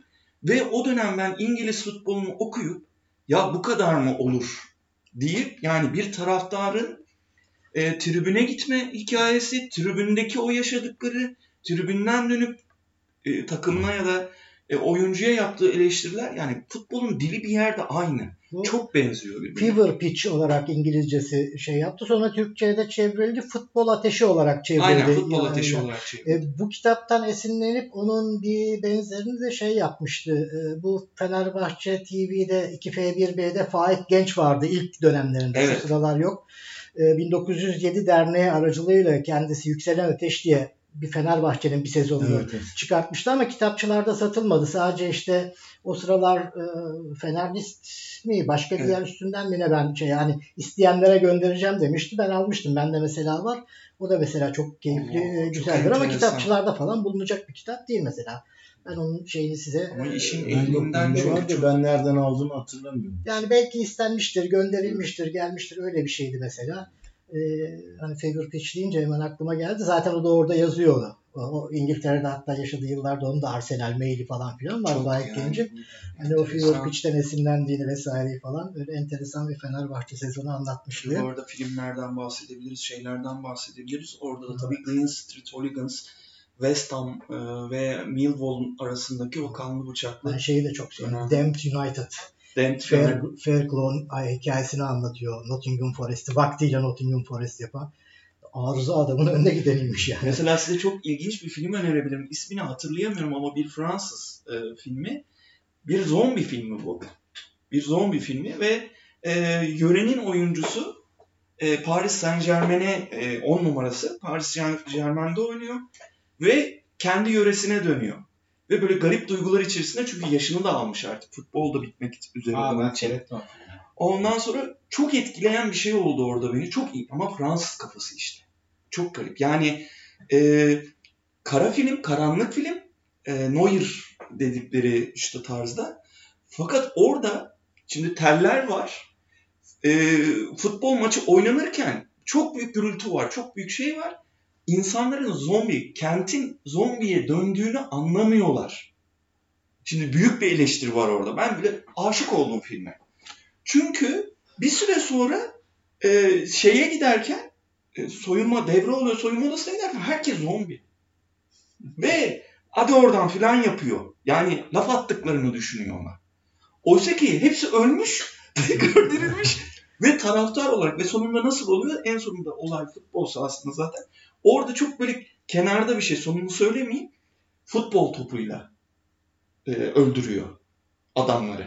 Kafalarını nişan alarak ve çok teknik bir oyuncu. Yani pat pat pat düşürüyor. Böyle de çok ilginç bir film önermiş olayım. Çünkü çok eğlendim ben. Evet, bak filmler de bir gün böyle konuşulabilir aslında. Evet, bayağı de, derin sanata girdin mi zaten e, bir, çok bir ara şey oldu. Netflix'te mesela şey vardı.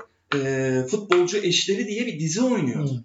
Futbolcu eşleri üzerine e, yani o tabii ki çok magaziner. Bir ara çünkü Fenerbahçe T V'de çok güzel bir program hatırlıyorum. E, gidiliyor. Bütün günü futbolcuyla geçir, geçiriyor. E, evet, konu. Yemek yiyorlar beraber. İşte çocuklarıyla ne oynuyorlar, ne şey yapıyorlar. Netflix'te ben de e, bu Fransa milli takımıyla ilgili bir belgesel. Juventus var bir de. Çok müthiş Aa, bir şey. Evet, evet, evet. O da güzel. Müthişler yani. E, o işte kamerayla futbolun, yani e, sinemayla futbolun, hatta bu kitapta Capello'nun bile çok ilginç. Tabii orada e, emin olamadım. Amerikan futbolundan da bahsediyor biraz. E, şey diyor, e, direkt diyor, e, kare şeyi diyor, futbolla çok örtüşür diyor sinema. İlginç bir şey. Çok ilginç. ilginç futbol şey. Daha zor olmalı aslında çekimi sanki. Ha, şimdi basketbol. Mesela ben de kitabı görünce ya Lefter'in filmi niye çekilmedi diye düşündüm. Yani Metin Oktay filmi var bildiğim kadarıyla. Evet, eski, çok eski adam evet. Sanıyorum. Evet, yani Lefter'in... Yani Fenerbahçeli forma bir ara futbolcu deyince Kemal Sunal aklıma geliyordu. İlyas Salman geliyordu. Sahanın ortasından çıkan Metin Oktay Alasya geliyordu. Ki olağanüstüdür o sahne. Şey çıkarıyor hatta bizim kaptan Cemil Cemil Cemil Turan, Cemil Turan çıkarıyor. Yani gülüyorlar. Yani. Ve bir sıfır Beşiktaş sıfır Fenerbahçe bir yani. Ki o zaman nasıl e, müthiş bir şey. Bir de şeyi hatırlıyorum. E, Kemal Sunal Beşiktaşlı, kızı Galatasaraylı, minicik afacan bir kız. Hatta kız hasta oluyor. Evet. E, böyle yani o zamanlar mı biz farklı insanlar mı vardı tribünde? Ben anlayamıyorum. Çok daha böyle işte Lefter'i oluştururken de zaten e, özellikle bitirirken kısmı bir ara şeyi geçiyordu. Lefter'in hayatını geçecekti artık böyle ilham geldi geldi geldi ben orayı doldurdum. Hani renklerimize bakarken bu hani bu kitap eğer bir şeye vesile olacaksa dönüp de bir geriye bakmak lazım diye düşünüyorum. Çünkü Metin Oktay'ın, Lefter'in e, röportajlarını dinledim ben. Metin Oktay'ın geometriyle gol atma sanatını anlatışını dinledim. Tüylerim diken diken oldu. Geometri bilmeyen adam golcü diye sahaya çıkmasın diyor. Lefter'in daha ilkokulu bitirmemiş bir adamın zaten sonra yirmi sene gazetelerde yazıyor.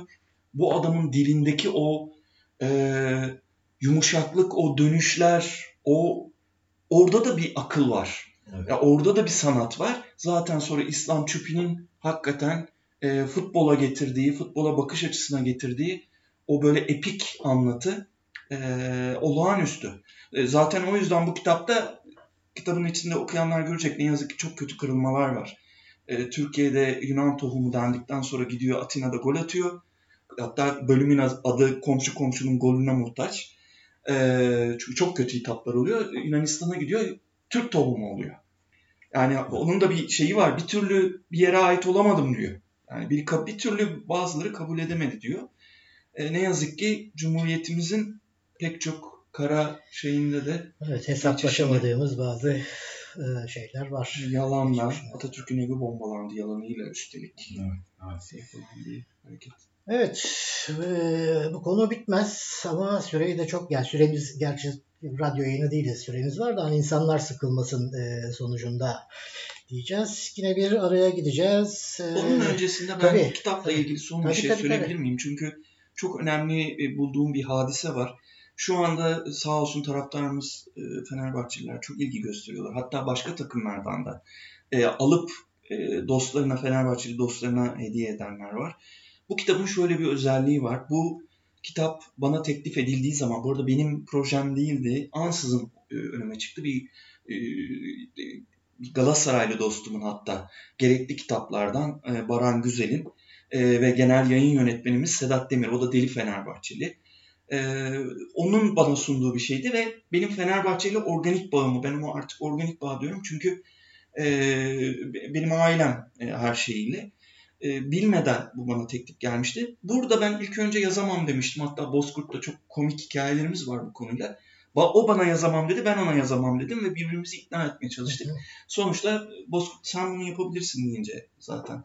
Şu an böyle yanağında küçük bir gülümseme oluyor Bozkurt'un kitap bahsederken. Benim en büyük telifim o derim hep Bozkurt'a. Çünkü bu kitabın oluşmasında Behçet Üstün, Alp, e, evet. e, e, tabii e, şeyin e, Acı Acıoğlu'nun, e, Alp, Ali Kaptan'ın, Bozkurt Yılmaz'ın direkt birebir yani e, düzel, bu ön okumalar, alfa okuma dediğimiz bizim o okumalar yapıldı. Buralardan geçip ortaya çıktı. E, burada ben iki madde istedim sözleşmemde. Ben eğer dedim bu sözleşmeye bu maddeleri koymazsam bunu ne Fenerbahçeliler alır, bırak Galatasaray, iyi Galatasaraylılar bile almaz bunu dedim. Bunlardan bir tanesi bu kitap eğer Fenerbahçe Koleji'ne, Feneryum'a girerse çok ciddi bir indirim uygulanacaktır. Yani hiçbir kitapçıya, hiçbir internet şeyine verilmeyecek bir oran ki hakikaten çok yüksek bir oran e, olacak dedim. Bir de dedim benim telifim zaten bu Fenerbahçe maddesinden dolayı biraz düşüyordu. Ben bunu Küçük Andonyadislerle paylaşırım dedim. Yani telif olarak ve bunun hmm. sözleşmede olması beni çok rahatlatır dedim. Bu noktada Özlem Katmer Küçük Andonyadis torunları çok destek oldu. O da defalarca okudu kitabı. E, destek verdi. Tabii şeyi unutmamam lazım. Onu atladık. Türkiye'deki belki bence sportif en iyi biyografi Haluk Ergün'le Alp Bacıoğlu'nun oluşturdukları Lefter. Ordinarius, e, futbolun Ordinarius kitabı. N T V yayınlarından çıkmış olan. Muhteşem bir kaynak. Benim bütün iskeletim o oldu misal. Ee, ve bu iki maddeyi, maddeyi koydurdum. Şimdi şöyle bir önemli bir durum var. Ee, raftan bu kitabı aldığı zaman taraftar on beş lira ödüyor. Fakat bunun bana çok düşük, Lefter'in ailesine çok düşük bir geliri var. Ama bu kitap Feneryum'a girerse iki katını Fenerbahçe kazanacak. Diyelim ki beş liraya satacak. Bunu Fenerbahçe kulübüne gerekli kitaplar. on beş liraya Fenerbahçe bunu satacağı için her kitap başına on liralık kârı olacak. Bu da yüz bin kitapta bir milyon lira net bayağı kâr demek. Evet. Ve ben bunu düşünemiyorum çünkü böyle bir durumda sadece bunu Fenerbahçelerin almayacağını da biliyorum. Ya çok büyük rakamlara hmm. Fenerbahçe üzerinden erişilirse mesela sağ olsun Fenerbahçe ailem, Fenerbahçe T V, Fenerbahçe kurumsal böyle bir teklif yaptı. Ali Koç başkan bana sağ olsun bir teşekkür mektubu yolladı. Ben de dedim ki Feneryumlara girene kadar Fenerbahçe ortadan ben bunun paylaşılmasını istemem. Çünkü gidecekler, raflarda bulunmuyor, gidecekler, internetten almaya çalışacaklar. Ama Feneryum'da, Feneryum'un internetinde çıkarsa, e, özellikle de bu Fenerbahçe'nin e, desteğe ihtiyacının olduğu dönemde ben herhalde huzurlu ve mutlu bir e, hayat yaşadım ve öldüm diyebileceğim. O benim personal, kendi şeyim, hedefim. Böyle inşallah diyelim ya gerçekten de Fenerbahçe inşallah Feneryumlara girer, e, kulüpte kazanır, e, biz inşallah. De kitabı oradan edinebiliriz. Eşe dosta, ya biz zaten aldık ben de oradan eşe, eşe dostumuza dağıtabiliriz. Evet, e, şimdi kısa bir ara veriyoruz. E, dünya futbol takımlarıyla ilgili şarkılarımızdan bu sefer Gürcistan'a gidiyoruz. Dinamo Tiflis için bestelenmiş olan bir parçayla e, döndüğümüzde Euroleague'le e, son bölümümüzü e, yapacağız.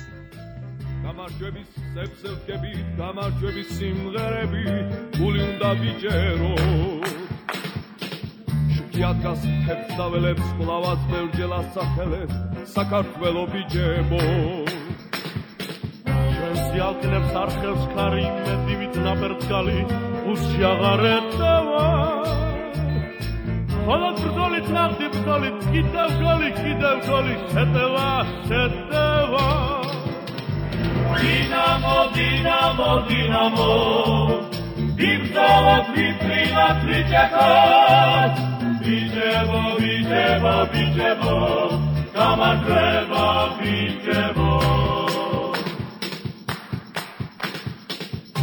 Mindi indi mindi, midi midi mardas midi, urti rongaidamo. Kola peri ahlatsdeba, gamarjebis shamidgeba, gamarjeba dinamo. Zul patara sikharulit, zul patara sigvarulit, zet shamodis tsidano. Sakartvelos sadidevlat, gamarjeba, gamarjeba dinamo, dinamo. Dinamo, Dinamo, Dinamo. Dikkat, dikkat, dikkat. Bitevo, bitevo, bitevo. Kamakleva, bitevo. Bitevo, bitevo, bitevo.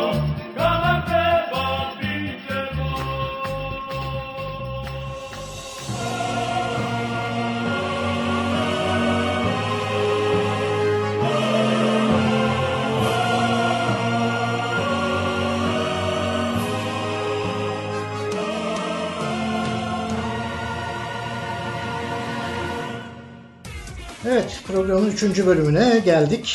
Artık alışıla geldiği üzere basketbol ve Euroleague. Fenerbahçe, Beko evinde oynadığı deplasman diyorum ben ona. Hani Münih'te seyirci çoğunluğu da bizdeydi neredeyse. Öyle bir seyirci karşısında oynadığı maçta. Veselisiz çıktığımız ilk maçta. Maalesef olmadı. İki uzatmaya giden maç ki bu arada Fenerbahçe'nin maçları, yani Fenerbahçe Beko'nun maçları inşallah bundan sonra uzatmaya gitmez. Üç uzatma, son üç uzatmaya giden maçı da kaybettik. Bangit, Kimki ve Bayern Münih. Neyse bu çok zarar verici bir mağlubiyet değil Fenerbahçe'ye aslında. Ne dersin Serdar? Ya şimdi tabii Fenerbahçe'nin ee, önemli olan Euroleague'de playoff turuna kalırken ilk iki sırada bitirmesi. Çünkü e, ilk iki sırada bitirirse yedinci ve sekizinci ile oynayacak. Birinci olmaktan ziyade ilk ikide olmak önemli demek istiyorum. Yedinci, sekizinci kimin olacağı belli değil. Ya Baskonya olacak büyük ihtimalle ya da Bayern Münih olacak. İkisinden ben Bayern Münih'i tercih ediyorum. Baskonya'nın Baskonya... ev sahibi olması. Ama Baskonya'da yani... eski gücünde değil. Bayern'de de sürekli Hı. bir şey var. Direnç, Direnç var, var ama sanki. Hani deplasmanda Bayern'in o kadar şey yapabileceğini evet, sanmıyorum. Evet deplasman. Deplasmanda oynayacağımız maçı yine kendi sahamızda oynayacağız. Yani öyle bir, bir de, bir de o maçta en çok etkileyen Bayern seyircisinin e, o inanılmaz mutluluğu bu son e, değil mi Bayern maçı? Bayağı yani. Bayern maçında iki uzatma.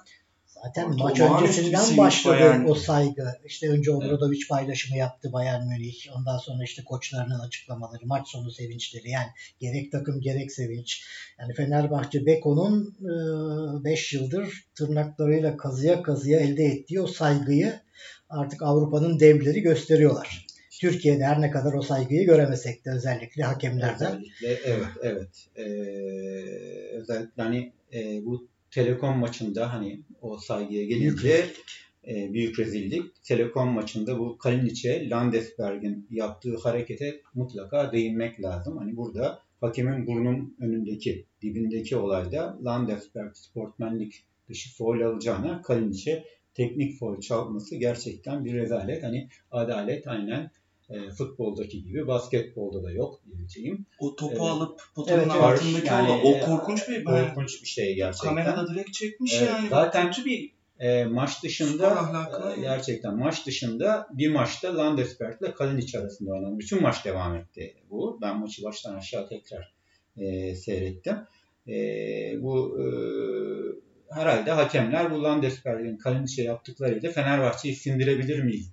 Umudu yaşadılar ama tabii e, basketbol neyse ki bir sonuç oyunu. Siz iyi bir takımsanız ve iyi oynuyorsanız sizi kolay kolay futboldaki gibi yenmeleri e, kolay olmuyor. Futbolda paranızla rezil olursunuz ama basketbolda... Kalinic demişken hemen araya girin. Ben Kalinic dendiği zaman benim aklım hani Laurel Hardy falan vardır ya böyle bir gibi. Hep Antić de geliyor tamam mı? Yani Kalinic Antić. O dönem şey, Pero Antić'ten bahsediyorum. O da basketbolu bırakmış. Geçen evet. hafta okudum. Ee, inşallah uzun, sağlıklı bir hayatı olur. İnşallah bir gün Fenerbahçe'yle yol kesişir başka yani bir inşallah, görevde. İnşallah. Yani çok sevdiğimiz bir oyuncuydu. Çok sevdiğimiz. Benim e, bu filmlerle de alakalı e, şeyden yurt dışından gelirken e, bu e, televizyon sisteminde şey vardı. E, Datome ile ilgili bir belgesel vardı. O çok hoşuma gitti. Tavsiye ediyorum. Mutlaka Datome çok özel bir insan. Türk Hava Yolları ile gidiyorsanız orada Datome'nin muhteşem gerçekten buradaki hayatını anlatıyor. Çok hoş. İşte eşiyle beraber Cihangir gibi bir yer, çok bohem bir evleri var. İşte plakçıya gidiyor. Plakçılarla zaten Cihangir'le rastladım bu arada. Tabii. Ee, ve insanların arasında o kadar böyle normal dolaşıyor ki arkadaşıma dedim ya dedim bu Datome. Hani ben daha uzun bekliyordum Datome'yi dedim. Yok ya dedi, Datome'nin burada ne işi var dedi. Böyle, yani o, hala inandıramadım yani. Datome sakalıyla, saçı, her şeyi. Datome yani. Çok ee, özel bir karakter. Çok çok özel. İşte eşinin eşi işte çao diyor, benim mutfağıma hoş geldiniz diyor, böyle çok güzel anlatıyor. O da biraz e, Türkçe biliyor. E, işte kapalı çarşıda şeyle dolaşıyorlar. E, işte Gerardini geliyor evlerine. Pero Antiş'le, Kaliniş'le bir şey yapıyorlar, konuşuyorlar, eski günleri anlıyorlar. Çok hoştu. E, tavsiye ederim yani, orada hani film seyredeceğinize o belgesel izlemenize. Euroleague'le ilgili bayağı belgesel var şeyde. Netflix tarafında. Hayır hayır. Bu uçağın şeyinde ha, yol, yolda ben izledim böyle. Ha, tabii çok, Türk Hava Yolları. Türk Hava Yolları'na çok hoşuma gitti. Yani. Ama onlar orada vardır. YouTube'da buluruz. YouTube'da mutlaka buluruz.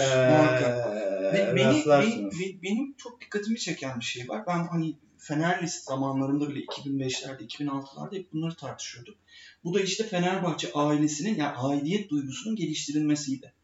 Ee, ve e, şimdi böyle bakıyorum, adam dört sene önce bizden ayrıldı, Amerika'ya gitti. Ya yani ha, ha, bu kadar mesafe olmasına rağmen Fenerbahçe ailesinin yine içinde, paylaşımları yine böyle espriler, yani okyanusları aşan espriler, şeyler, birbirlerine sataşmalar, bir araya gelince zaten müziklikler. Yani böyle bir e, şey gibi geliyor bana, böyle bir okul, mesela Alman lisesi, Alman lisesi den çıkanlar, hani ya Galatasaray mezunlar, onlar mezun oldu. Hani mezunlar ve mezunlar çok iyi yerlere gelmişler ama bir taraftan da o gençlik, o öğrencilik şeyine bir özlem varmış gibi. Yani Obradoviç'in de e, böyle sihirli bir gücü var. Yani geçen gün hatta bir e, yine videosu düştü. Hani Obro, Obradoviç tarzı kızmak diye e, bir şey var ve Twitter'da o yankılanıyor. Şöyle diyor, Allah hani bin türlü belasını versin. Niye kızdırdınız bu adamı diyor. Bunun komedisi dönüyor. Ama bir taraftan da Babacan hani o arkada e, bu bütün bu gençleri toplayıp e, mesela ben Melih'in yani vardığı yeri, evet ya, tabii. Ya bir kaptan her şeyiyle ne kadar güzel yani. Bizim e, şimdi futbolcuları düşündüğümüz zaman ben Sadık'ın belki yıllar yıllar sonra çok güzel e, oraya evet. e, oynayabileceğini düşünüyorum. Ailesiyle, aynen, çocuğuyla, yapısıyla. E, çünkü ben mesela Alex'te de onu görmüştüm o dönemde. E, keşke diyorum. Keşke diyorum. Evet.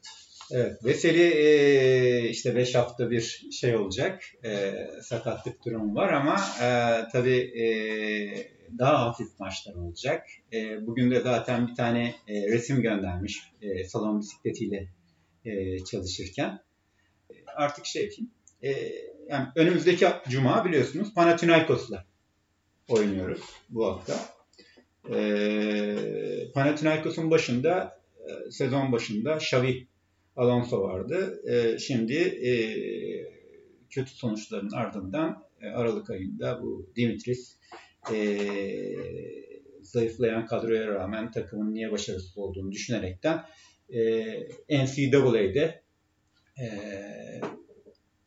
oldukça büyük başarılar kazanmış Rick Pitino'yu getirdi. Rick Pitino da F B I soruşturması geçiriyor bir takım cinsel taciz olaylarından vesaire. Fakat e, çok başarılı bir koç. Bakalım e, neler yapacak. E, Rick Pitino e, tam saha sert bir e, savunma yaptırmasıyla e, meşhur. Tam bir Amerikan basketbol oynatıyor. N C A A'lerden gelmesi nedeniyle. Koş koş basketi oynatıyor. Çok sert antrenmanları var. Onlar da ee, Efes galibiyetinin moraliyle geliyorlar. Evet. Yani, ama tabii Panathinaikos'ta sonuç açısına bakarsanız hani pek bir şey değişmiş değil. Yine O A K'da on sekiz bin kişilik Avrupa'nın en büyük salonlarından birinde çok başarılılar ve deplasmanlarda çok başarısız, sürekli yenilgi alan bir takım halinde. Yine deplasmanda ben Fenerbahçe'yi ne kadar ciddiye almak gerekirse olsun, gerekirse rakibi başarılı olacağını düşünüyorum. Evet.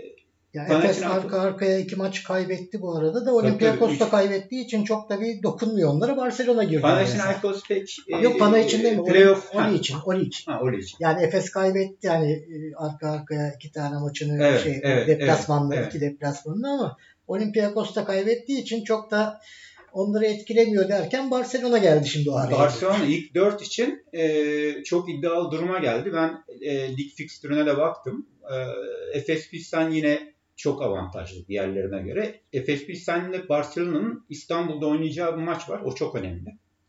Ee, yine e, Anadolu Bar- Efes. Anadolu Efes'le oynayacağı maç. Efes, Efes Pilsen. Yani. O çok önemli. O maçın sonucu. İlk maç on beş sayı farkla Olympiakos e, lehine bitmişti. Orada fark da e, dikkate alınması gerekiyor. Ee, öyle bir şey var. Bakalım ne olacak yani ilk dört için. Sen Barcelona mı dedin Olympiakos'la? Barcelona. Evet. Barcelona geldi oralara. Olympiakos'la evet, Efes'in arasına evet, geldi yani bayağı. Evet, evet Barcelona. Arka yani, arkaya Olympiakos Efes kaybedince. Yani Efes Bar- Barcelona maçını mutlaka kazanmak zorunda. Buna göre bakıyorum. Yani bu maçı kaybederse zaten hani o zaman ilk dört şansları olmayacak. Evet. Bu arada Olympiakos Amerikalı siyahi bir oyuncu Weber diye ona aldı. Fena bir oyuncu değil. E, Nannoli biliyorsunuz Milano'ya Euroleague'e geri döndü. Son Gran Canaria maçında da iyi bir başlangıç yaptı. yirmi iki sayıyla takımın en skorer oyuncusu oldu. Milano derken iyi gidebilir diye düşünürken o maçta Gudaitis e, takımın önemli e, pivotu e, çapraz bağlarını kopardı maalesef.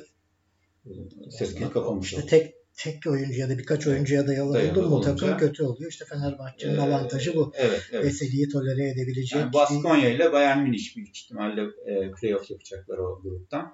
Bayern Münih yapsın ya. Almanya'dan bir takımın ya, evet, hani evet, yatırım yapmaya devam etmesi açısından evet, basketbola evet, iyi bir şey. Evet. Çünkü Euroleague gelirlerinin artması işte Almanya'nın, Fransa'nın, İngiltere'nin hani para olan bu ülkelerin de orada süreklilik kazanmasıyla oluyor. İngiltere mesela hiç yok. E, Fransa hiç yok. yok. Fransa gelecek sene olacak. Asfer, e, Asfer geliyor. Asfer e, iki senelik bir anlaşma yaptılar. Asfer biliyorsunuz Tony Parker'ın sahibi olduğu bir takım. E, gelsinler gelsinler. Biraz para da gelsin. Biraz da Panathinaikos'un böyle şey yapmak için e, sindirmek için yapılan ha, ayrılırız gideriz yani, geliriz şeyler değil mi? Evet. E, bu bölümümüzü de böylelikle kapatıyoruz. E, Murat'a öncelikle çok teşekkür ediyorum. Bizlerle beraber olduğu için çok keyifliydi. Evet, yine bir parçayla bitireceğiz. Futbolculara şarkılarda Ryan Giggs için yapılmış Ryan Giggs We Love You'yla kapatacağız. İletişim adreslerimizi tekrarlayayım. kesinofsayt at gmail dot com e-posta at kesinofsayt Twitter adresimiz ve kesinofsayt dot com internet sitemiz. Bize bu adresler üzerinden ulaşabilirsiniz. Eğer Ryan Giggs dinliyorsa biz de onu seviyoruz. Evet ya seviyoruz. Biz ilk, ilk podcast'imize zaten bu İrlanda taraftarının Ryan Giggs için söylediği şeyle girmiştik. Ee, bu farklı bir parça tabii. Evet çok eğlenceli, çok keyifliydi. Evet bizden bugünlük bu kadar. Hoşçakalın. Hoşçakalın. Hoşçakalın. Hoşçakalın.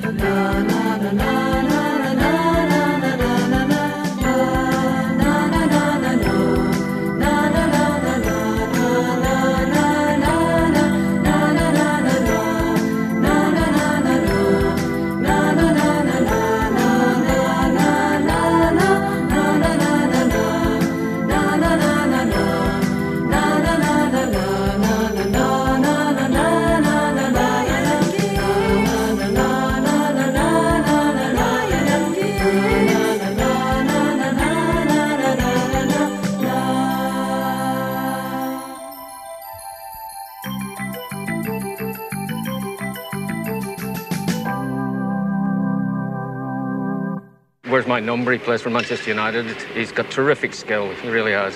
Uh, he's going to be a great, great player.